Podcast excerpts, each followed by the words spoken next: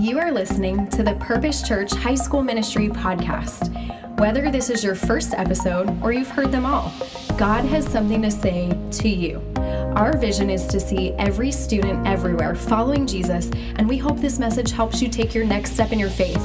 To learn more about our high school ministry, visit our website, purposechurch.com/hsm, and check us out on Instagram at purposehsm. We hope you enjoy today's episode. Tonight, uh, Pastor Claire and I are uh, co preaching a sermon that we have been really looking forward to, that we've been really excited for. And the title of our sermon is 10 Dating Tips No One Else Will Tell You. Okay? 10 dating tips no one else will tell you. You know this if you've been with us for a little while. If you're brand new, that's okay. We're going to catch you up to speed. We've been in a series called Better Now where we're talking about how can we have better relationships according to God's word now. So how can we have better family relationships? How can we have better friendships? And tonight, tonight we are going to be talking about dating. How can we have better dating relationships now? And so Claire and I just thought, you know, it'd be really fun is if we just sort of talked for a little bit and kind of just threw out some really quick dating tips for you. And the point of this is we want to resource you, we want to give you some biblical ways of thinking about dating and relationships. We're going to try to be really quick with each one of our points so that you can get into your life group time. Uh, so let me let me start. Tip number one. Tip number one. If you're taking notes, it's on there for you. Tip number one is this. Ask yourself Am I in this for someone or some status? Hmm. Tip number one ask yourself, Am I in this for someone or some status? I want to show you guys a few pictures. I have three of them of uh, from Sarah and I, like the early years. Okay, I don't know Sarah's there, but okay, I don't, I don't even know if I cleared these I'm with so her. Excited. So these are just we'll see if, if she's not a big. I think she's gonna be okay with these photos. But here are uh, pictures of Sarah and I. Sarah and I have been married for uh, 14 years this July, which means yeah, which is awesome. Yes, awesome. Amen. Amen. We dated for two and a half years before that, so we've been dating for 16 and a half years. And so I want to show you a few photos. All right, the first one we got of you of us is okay. This is awesome, you guys. This is our very first. I knew Chris would wow. like this. This is Sarah and I's very first Halloween together. This is our first Halloween together.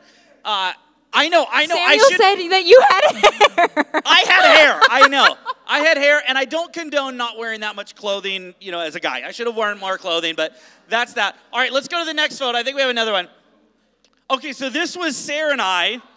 This was Sarah and I's very first dance that we ever went to. This was Sarah and I's very first dance that we ever went to. That couple broke up, so they're not together anymore. Uh, but Yes. Sarah and I are still together. Uh, and, and I know as you guys are looking at these photos, you're like, wow, Eric, like 16 and a half years, like, how did you get even, you know, cuter than you were? It's just great. Like working out, eating right, like all those things have just helped with that. Um, but let's go to the next photo. I think we have one more photo. Yes, so this is Sarah and I. I think we were at maybe Disneyland somewhere, or Universal Studios. Universal it says on there Universal. Um, but I want to tell you guys something when Sarah and I, when we were just friends, I was crazy about her from the very first moment I met her. And I was like, I was convinced I was gonna marry her. And I remember thinking, I remember like literally having a conversation with my mom. I was like, Mom, I'm gonna marry this girl, Sarah. And my mom was like, Who is Sarah? Like they didn't even know about her. And I was like, I'm gonna, I'm gonna marry Sarah. Now, I'm not saying that kind of determination always works out or that it's always good. Sometimes you just have to say, nope, didn't work, and that's fine. But I was very committed to this. And then I remember one October, I was driving to some ministry thing, and Sarah and I were talking on the phone. And Sarah started to tell me about these other guys that were interested in her. And it like broke my heart, okay, you guys? It broke my heart because I was like, I'm super crazy about you, but these other guys, and, and fair to Sarah, at that point, she was like, I don't want anything more than just friendship with you, Eric. So she was trying kindly to like let me down. Instead of being like, dude, you're a loser, like I'm not gonna be with you, she was like, hey, I, I want you to like know that there's other things going on and, and all that to say, all that to say. Um, I remember after getting off that conversation with Sarah, I remember thinking to myself, "Eh, do I really care about Sarah?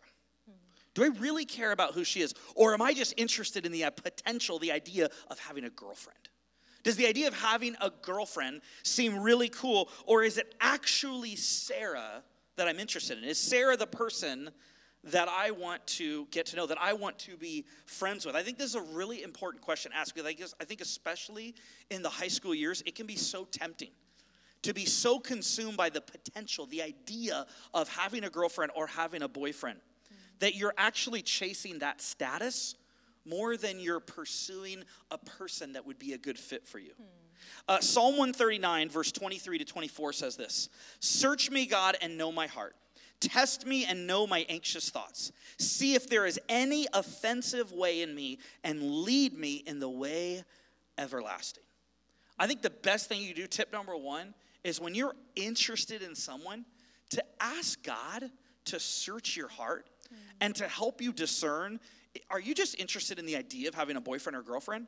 Or is there something about this person that you're actually interested in spending more time with? I say this to you guys all the time, but I need to say it again. You can't always choose who you're attracted to.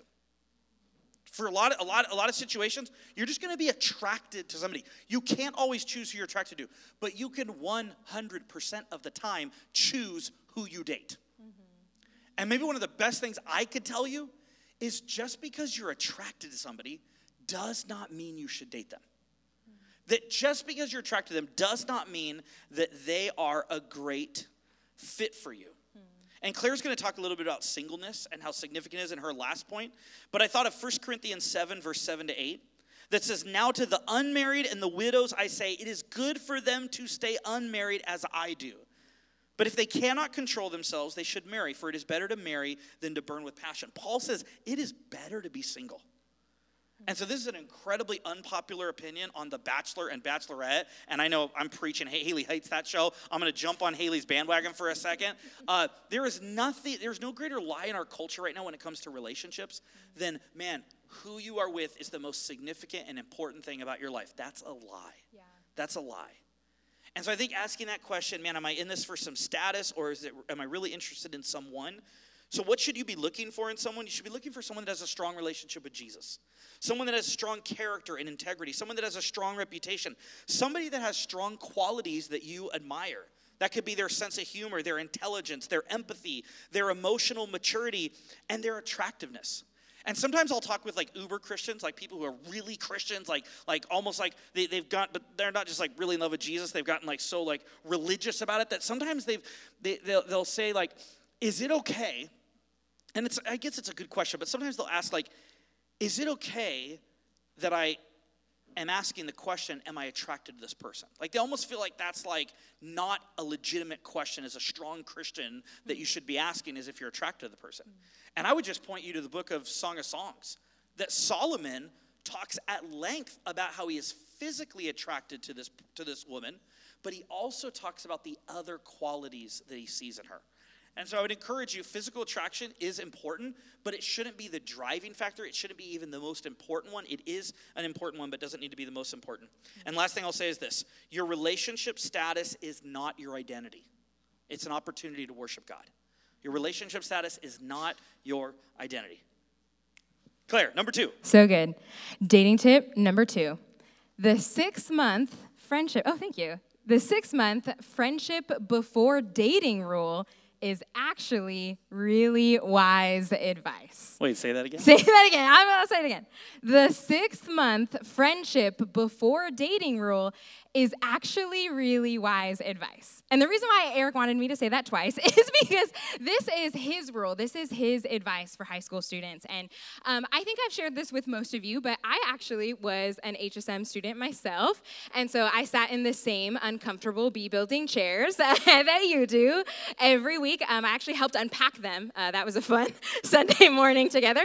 Um, but um, so, so Eric, every time we get in February, he's like, okay, I can't wait to like, you know, give give my dating advice to the high schoolers, and he's been giving um, giving this same advice. Uh, in this building for almost 10 years now in July, 10 years to high school students. And something that he says every time is students, if there is someone in your life who you are attracted to, and maybe you like them and they like you, instead of jumping into officially dating right away, be friends for at least six months before that happens. And honestly, you guys, I remember like sitting here, I didn't really know Eric very well, and he said that, and I honestly rolled my eyes because I was like, you don't understand, like, but like me and this guy, like, we like each other, like, like everything's gonna be okay, Eric, like, we don't have to wait. But the reason why this is actually really wise advice is because friendship is the best way to determine if you and someone else are a good match. And um, time, really, friends, is on your side. Time is not your enemy. Um, Proverbs chapter 17, verse 24 says, A discerning person keeps wisdom in view, but a fool's eyes wander to the ends of the earth. And the Bible talks a lot about this idea of discernment. And God encourages his people to practice discernment. And to discern, here's the definition to look closely with full attention, to perceive, to distinguish something with difficulty, something that's hard to understand, you distinguish it by using your sight. And it is hard to practice discernment when you're rushing through something with someone else, especially in dating. So, time is your friend, it is not your enemy. And time, as friends, you'll really get to see who this person is once emotions and excitement fades. Because sometimes at first you're like, well, this is just so exciting. Like, someone likes me. Like, let's just like jump in. And you're not actually asking those good questions that you just brought for us, Eric. And through your six months of friendship, you'll be able to think through questions like this How does this person treat you and others publicly, privately, and over text and social media? And does this person point you to Jesus with their words, actions, and behaviors? Or do they just say that they do? Because it's really easy to start a relationship and be like, hey, at the start of this, Christ is going to be at the center. It's a lot harder to actually have words and deeds live out that intention. And to be totally honest with you guys, um, when I was a high school student, the really only um, romantic relationship I've ever been in started in high school and ended in college. And we started uh, our relationship with this six month friendship rule. And it helped our relationship so much because we got to build this deep foundation of really knowing each other. Um, we got to know each other's friends and families. We learned each other's goals. And even though our relationship didn't end up working out, we never regretted having that six months those six months of friendship before we started dating. And I would go so far to say that I followed that advice in high school. Today, as a young adult, I think that I want to follow that same advice that before I really jump into a official dating relationship with someone, I really want to develop a deep friendship with them for at least 6 months. That's awesome. That's so good. All right, number 3 is this. Don't just pursue the person you want to date. Pursue their family and friends. Don't just pursue the person you want to date, pursue their family and friends. Psalm 133, verse 1 says this How good and pleasant it is when God's people live together in unity. Hmm. Romans 12:10 says, Be devoted to one another in love, honor one another above yourselves. Now, this is just from my years of doing youth ministry and working with high school student, students. Sometimes when you start dating, you start alienating. Hmm. Sometimes when you start dating, you start alienating. Don't do that. Hmm. Scripture talks so much like these verses about how beautiful it is when we're unified, when we're together, when we're seeing ourselves as a community, when we're taking seriously the call to honor one another and to honor our relationships. The, the thing is, sometimes um, and it makes sense, right? Like when you're interested in somebody, that you would focus all of your attention and time and texting on that one person. The problem with that is that one person has some really significant relationships around them their friends, their family. And it's so important for you that as you're interested in someone, that you would take an interest in those people. Um, when I think of pursuing their family, so let's say, and, and I'm just gonna, you know, I, th- I think the scriptures, um, there's lots of different ways to interpret um, the marriage passages uh, in the New Testament about uh, a husband's role and a wife's role. One of the things that seems clear to me is this that men are called, that husbands are called to be the first to lay down their lives for their wives. Um, the scriptures are clear that we're called to mutual submission, that husbands and wives are called to submit to one another. But how I interpret those passages is that it's the husband's job to be the first to lay down their lives for their wives. So, how does that apply to dating? Guys, I want to put the challenge on you. If you're interested in dating a girl, I want you to talk with their family. Uh, I, want, I want to encourage you to talk with their parents or their guardians or their foster parents, whoever it is that is raising them, who is influential as a parent role in their life, to talk with them and to say, hey, I'm interested in your daughter. I, I'm interested in pursuing a relationship with them. I want to encourage you for guys and girls to spend time hanging out with each other's families. There's nothing worse than when two people start to like each other and then they're only hanging out together. They're always hanging out together. There, there, there's no community, there's no other people around them, and it almost feels like you're an intruder in their presence, right? Like when you're around them, you almost feel like, man, I'm getting in the way. They just really want to be together and not have anyone else. That's awkward. That's weird. Don't do that. Mm-hmm. Instead, allow er, be intentional to pursue those uh, relationships. And when you do this this will build trust. This will build trust with the person you're interested in and with their family and friends that are around them. And maybe some of you are like oh th- that doesn't seem realistic. For me as a 20 year as a 20 year old man that's what i did with sarah. That when i was interested in dating her before i asked her to be my girlfriend at the age of 20 i talked with her mom and dad and I said, I'm interested in dating Sarah. Are you okay with that? I talked with each, she has four sisters. I took each one of her four sisters out for ice cream and hung out with them and talked to them and said, Are, are you okay with me dating your sister? I got to know her friends. I want to encourage you to do that. I think it'll foster a much healthier relationship. Hmm. So good, so good. Moving right along to dating tip number four most couples on social media never look as good in real life. Amen. we got him. Um, and I, we've had this conversation actually with a lot of you students that you students understand that when you see pictures on social media, when you see people's profiles, you are only seeing a perfectly curated, one side of the story version of the, of like version of people who they choose to put that version out there. That for every picture that's posted, there are 20 and 30 other pictures on your camera roll that didn't make the cut. And the problem with looking to couples on social media is that in real life, life and love are so messy. So messy. And on social media, we never see people post pictures of their messy house. We never see people posting the peanut butter and jelly sandwiches that they made for dinner because they were tired and didn't have energy, and maybe that was all that they could afford that night. You don't see any pictures of like the random Saturday afternoons that you're just laying on the couch. You don't see the everyday, you don't see the mundane, and you don't see the messy. And I'll never forget one of my good friends, um, she doesn't know Jesus yet. And she told me one day, she was like, Claire, I had to unfollow this um, really famous couple on Instagram. She was like, I had to unfollow them because every time I was seeing their pictures, I was just feeling bad about myself. Like I was feeling, feeling like I could never attain the relationship and the life that they had.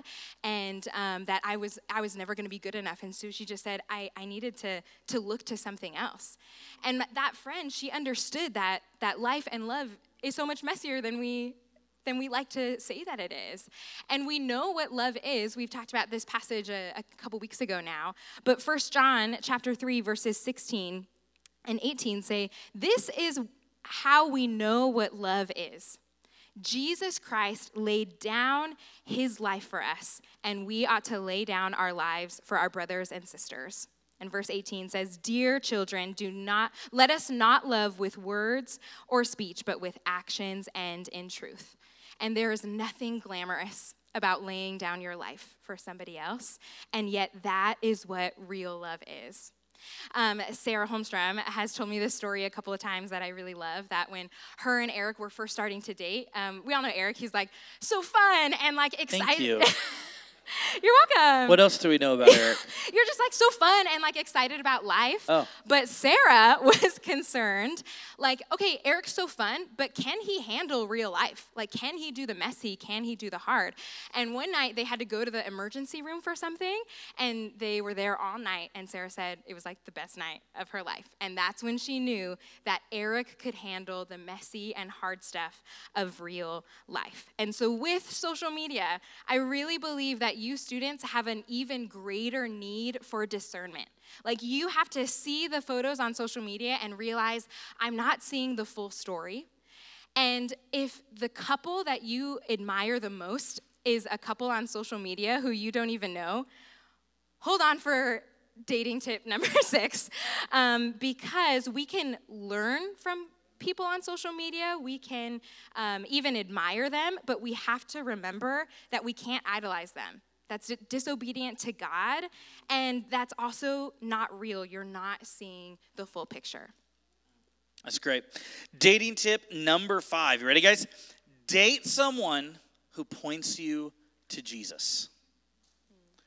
Date someone who points you to Jesus. Make this your number one prerequisite, yeah. your number one priority. Hebrews chapter 12, verses 1 and 2 says, And let us run with perseverance the race marked out for us, fixing our eyes on Jesus, the pioneer and perfecter of faith. So in the book of Hebrews, it says, if you're going to follow Jesus, if you're going to run the race that God has for you, you've got to have your eyes fixed on Jesus. Hmm. It doesn't make any sense to be linked up, connected with somebody whose eyes are not also fixed on Jesus. Hmm. If their eyes are fixed over here and your eyes are fixed on Jesus, it ain't gonna go well. You're not running in the same direction. And it has been my experience over and over again that when people go, well, you know what, I'm gonna change them, they're gonna eventually love Jesus. What usually tends to happen is the person who is strong in their faith recognizes that it's created a little bit of a wedge and they get weaker in their faith. Hmm. Now, every once in a while, you have these great, amazing stories where, uh, you know, somebody who, who, you know, is a follower of Jesus was able to encourage another person to, to go deeper in their faith, and that's incredible. But that is the exception, it's not the rule. Hmm. Paul says in 2 Corinthians 6:14, "Do not be yoked together with unbelievers, for what do righteousness and wickedness have in common? Or what fellowship can light have with darkness?"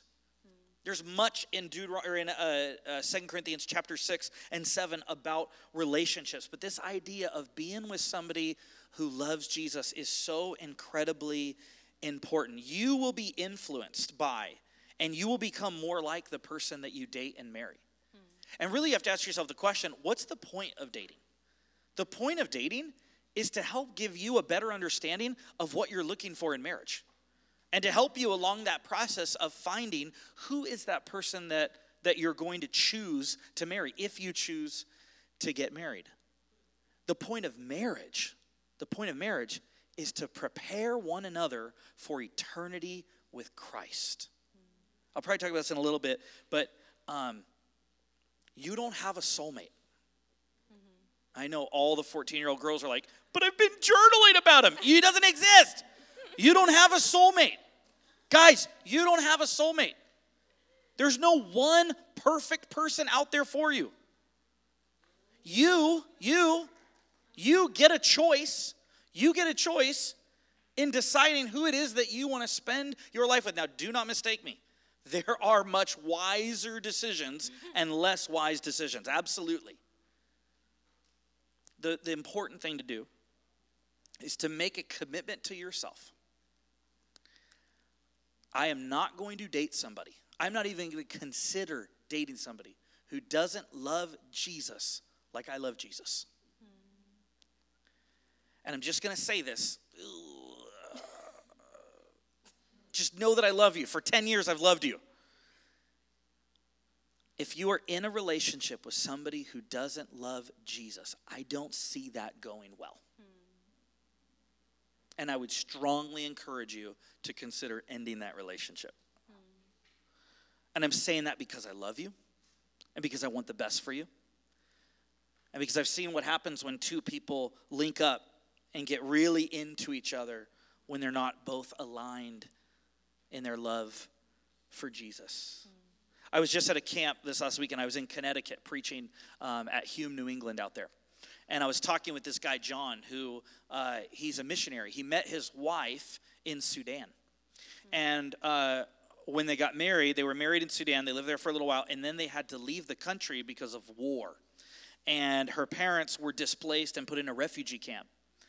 And God, by the power of his Holy Spirit, put it on the hearts of John and his wife to build their parents a new home. Their home had been torn down and destroyed in the war.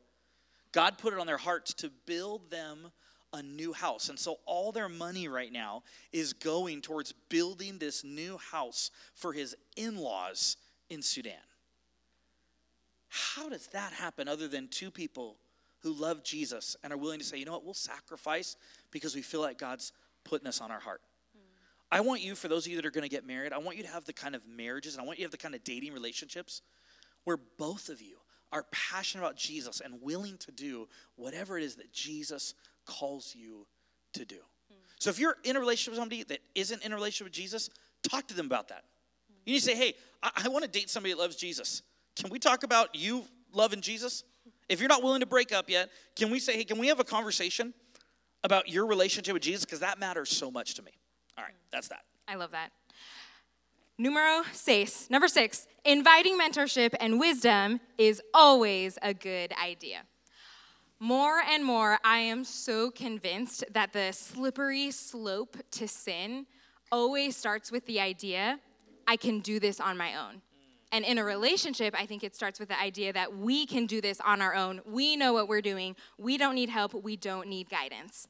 But over and over again, the Bible warns us of something different. Proverbs chapter 12, verse 15 says, The way of fools seems right to them, but the wise listen to advice. And if godly wisdom is so prized, if it should be sought after intentionally, then it should definitely be sought after for something as important as seeking a dating relationship. And you don't even have to wait to invite mentorship into your life. You can seek a mentor now. Think about right now who is one adult who you trust and admire, and who is one friend who you trust and admire. And then think about how can I invite them to speak into my life and my relationship a couple who I really look up to. I remember um, uh, they before they got engaged they invited their mentors to do pre-engagement counseling with them i've never heard of that before P- premarital counseling is um, a kind of like more well-known and um, a lot more people do it um, while they're engaged where are austin and bronte yeah austin and bronte did pre didn't you guys do pre-engagement seriously dating counseling in a class Aww. here gosh.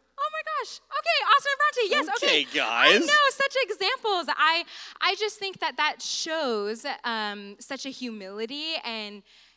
It's always a good idea to seek wisdom, especially from people who have been through it before. And even if you're single, you can invite mentors into your life right now. And one of the reasons why that's so helpful is because mentors actually know you and they really care about you. And so you know that when they challenge and push you, the mentors in my life, again, make me roll my eyes.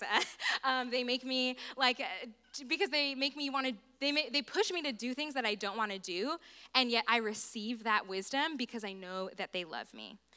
And um, something that Eric just said is like, what, sometimes when you start dating, you start alienating. And I want to piggyback on that and add that relationships in isolation usually lead to devastation for them and for others. It's it's so damaging um, to be in a date, an important relationship, and not invite anyone to speak into that. And then it also hurts your friends and your family when you choose to isolate. So always, always invite mentorship and wisdom. That's awesome. All right, number seven. We're going to try to fly through these because we want to get you into your life groups. Number seven is this the best question for every stage of life is Does this worship Jesus? That's a question I think you literally can ask at every moment, in every age, in every stage of life, does this worship Jesus? So I'm specifically talking to those of you that are in a relationship. That as you're evaluating how you and that other person interact in that relationship. If you're wondering, is God okay with this? Is he not? Should we, should we not? Just literally ask yourself the question Does this, whatever this is, this thing we're doing, does this worship Jesus? Romans 12, 1 to 2. Therefore, I urge you, brothers and sisters, in view of God's mercy, to offer your bodies as a living sacrifice, holy and pleasing to God. This is your true and proper worship. Do not conform to the pattern of this world, but be transformed by the renewing of your mind. Then you will be able to test and approve what God's will is, his good, pleasing, and perfect will. Paul says, you know what true your, your true spiritual act of worship is? It's you living a life that honors God. Hmm. It's, it's you deciding that, you know what, we're gonna have a boundaries talk. And so if you're gonna date somebody, if you are dating someone, you need to have a boundaries conversation with them. Where you decide what are those boundaries. And, and I, I, I hesitate about should I suggest some, should I not? I'm just gonna throw it out there. Uh, number one, you need to talk with your parents about it. That you need to talk with your parents, say, hey, what's acceptable, what's not acceptable? And if you go, I can't talk to my parents about it, try. And if you just, if you won't, talk with your life group leader. Hmm. Talk with your youth pastors. Talk about what does that look like to set up boundaries? Because if you don't communicate them, if you don't set them up at the beginning, you're bound to cross them. And honestly, you guys, I, I don't think anything past hugging, holding hands, and a quick kiss is even helpful in any way. And so if you're kind of looking for, okay, just practically, what are you saying? I'm saying anything past a hug, holding hands, and a quick kiss. I don't think there's any room for that in dating before, uh, especially at your guys' age. I remember Sarah and I had some friends who, um, well, Sarah tells this story that she had a group of friends in high school, 10 of them, and they all asked the question, hey, are we going to sleep with our first our boyfriends if we're if we're really into them? And and eight of the ten girls said you know what? I, I want to wait till till i'm married to have sex but if i really like them then i'm going to sleep with them. Eight of those ten girls those eight of the ten girls um, who said you know i really want to wait till i get married to have sex but if the right one comes along i'll consider it they all did that. They all had sex before marriage. But sarah and one of her friends who said no it, it doesn't matter how into them i am I'm going to wait till marriage. They decided to wait. Um, ladies, if a guy ever asks you for nude pics, if he ever DMs you, texts you, asks you for nude pics, break up with him immediately. Block him, unfollow him, unfriend him. He does not care about you. He merely cares about using you to get something from you. That's a huge red flag. Huge red flag. I remember one time we surveyed HSM students and asked all the girls, how many of you have been asked for nude pics? It was like in the high 80%. Hmm. It's devastating. Christian young men in this room, if you're a Christian and you're asking a girl for nude pics, stop that immediately. That's foolishness. That's evil. You need to repent. You need to ask the Lord to forgive you. You need to ask that person to forgive you. That is never, ever, ever acceptable. And if a person you're dating has ever asked you for nude pics or wants you to push physical boundaries, they don't actually care about you. I know they tell you they do, but they don't actually care about you. And I'm saying all this to protect you. I'm saying all this to help you, to support you. You see, the reality is sex within marriage, sex within marriage between a husband and a wife, it's worshipful to God. It's, it's a gift that God has given to marriages. It's worshipful. But sex outside of marriage is not worshipful. It's not what God has designed you for yet. You see, students, sex within a marriage is powerful enough to unite a husband and wife. But sex outside of marriage is dangerous enough to damage a person's life. And if either of you, guy or girl, is ever saying, hey, you know, I, I really want to wait to have sex until I'm married, and your boyfriend or girlfriend is giving you any grief about that, giving you a hard time at all, that's your red flag. They don't actually care about you. That they just want to use you for what you can give them. I'm sorry, that was so intense, but I feel like I needed to say it. That Take so it away, good. Claire. I'm so glad. Okay, round as we round home, remember we really love you, and that's Yeah. why we're sharing this because Yes. dating tip number eight is Oh. breakups hurt, but are not as devastating as wandering from Christ. Yeah. Paul wrote in Philippians chapter 3, verses 7 to 9 to believers, But whatever were gains to me, I now consider loss for the sake of Christ. What is more, I consider everything a loss because of the surpassing worth of knowing Christ Jesus my Lord, for whose sake I have lost all things. I consider them garbage that I may gain Christ and be found in him. We've talked about it a lot tonight. I hope this is a big theme that you take away that there is nothing more important in our lives than our relationship with Jesus. And and Paul used language garbage. I consider all things even good things as garbage. The Greek word he used there is like rubbish. It's vulgar. It's like an intense word, but that's how much he knows the surpassing worth of knowing Christ is. And again, if you are in a relationship with someone who doesn't love Jesus, lovingly we say we think you should break up with them. And it's not a holy huddle, you know, of just us being thinking that we're better than everyone else as Christians. It's it's because it's pleasing to God. It's going to be most helpful and loving for you, but it's also most loving for that person. One of my life group leaders, when I was in HSM, um, she shared with us this story of her saying no to dating this boy who she really liked because he didn't know Jesus. And the thing that she told him is Jesus is the most important thing about me. And if you don't know him, you can never hope to know the most important parts about me. Like you'll never know the the real me. And so I cannot willingly like enter into this relationship because that's always going to be our barrier. Nothing is worth us wandering from Christ. So good. Wow. Okay, number nine. Here's my last one, and then Claire's going to finish us off. Number nine is this prioritize this principle in this order master, mission, mate. Remember those three words master, mission, mate. In Romans 6, chapter 19, I'm going to read this quickly. It says this I am using an example, this is Paul speaking. I'm using an example from everyday life because of your human limitations. Just as you used, just as you used to offer yourselves as slaves to impurity and to ever increasing wickedness, so now offer yourselves as slaves to righteousness, leading to holiness. When you were slaves to sin, you were free from the control of righteousness. What benefit did you reap at that time from the things you are now ashamed of? Those things that you did resulted in death. But now that you have been set free from sin and have become slaves to God, the benefit you reap leads to holiness, and the result is eternal life. For the wages of sin is death, but the gift of God is eternal life in Christ Jesus our Lord. The first thing you need to decide is this who is your master? Is it a boyfriend or girlfriend? Is it a salary someday? Is it a job? Is it your reputation? Is it what your parents think? Is it what your friends think? Who is your master? And my hope is that all of you answer that question, at least at some point in your life, if not today, that you would answer that question Jesus is my master. The second thing you need to answer is what's my mission? And here Paul says our master is Jesus because we're slaves to God. But then he says, we're slaves to righteousness. What's your mission? To serve God.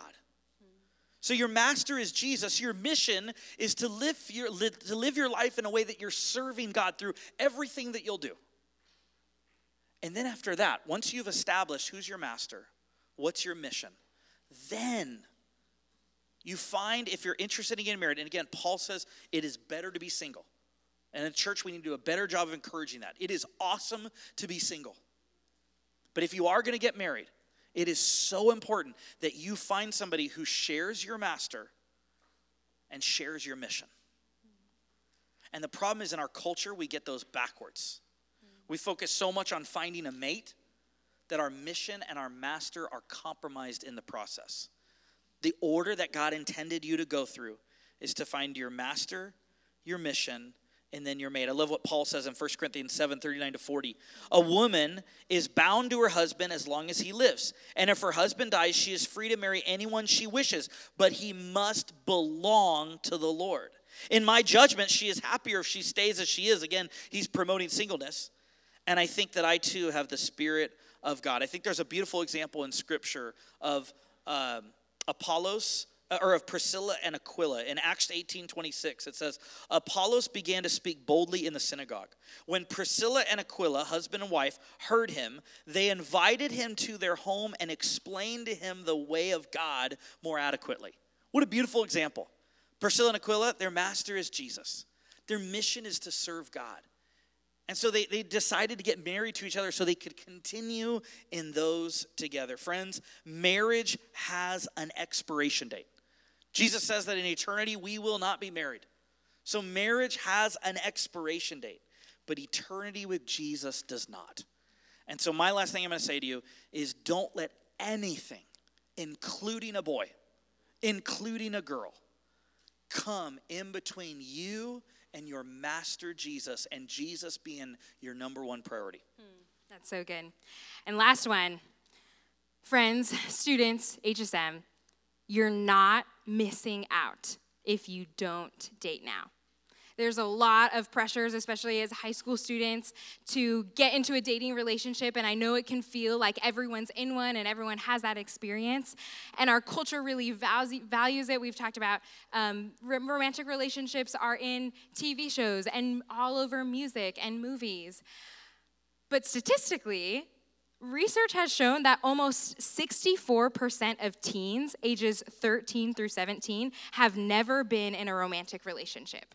And even better than statistically, biblically, God is clear that He never wastes any season of our life, including if we're single. In James chapter 5, verses 7 and 8, he says, Be patient, believers, brothers and sisters, until the Lord's coming. See how the farmer waits for the farmland to yield its valuable crop, patiently waiting for the autumn and spring rains. You too be patient and stand firm because the Lord's coming is near. God designed all the seasons and he uses all the seasons of our lives and of our world to accomplish his purposes. Ecclesiastes remind us, reminds us that there is a time for everything, there is a season for every activity under the heavens, and God has made everything beautiful in its time. When we realize that the best place we could ever be is in is with God, is being in his presence, then we realize with perfect confidence that we are never missing out on anything because we have God. I'll end with some of my favorite scriptures is Psalm 84 verses 10 and 11. Better is one day in your courts. Speaking to God, better is one day in your courts than a thousand elsewhere.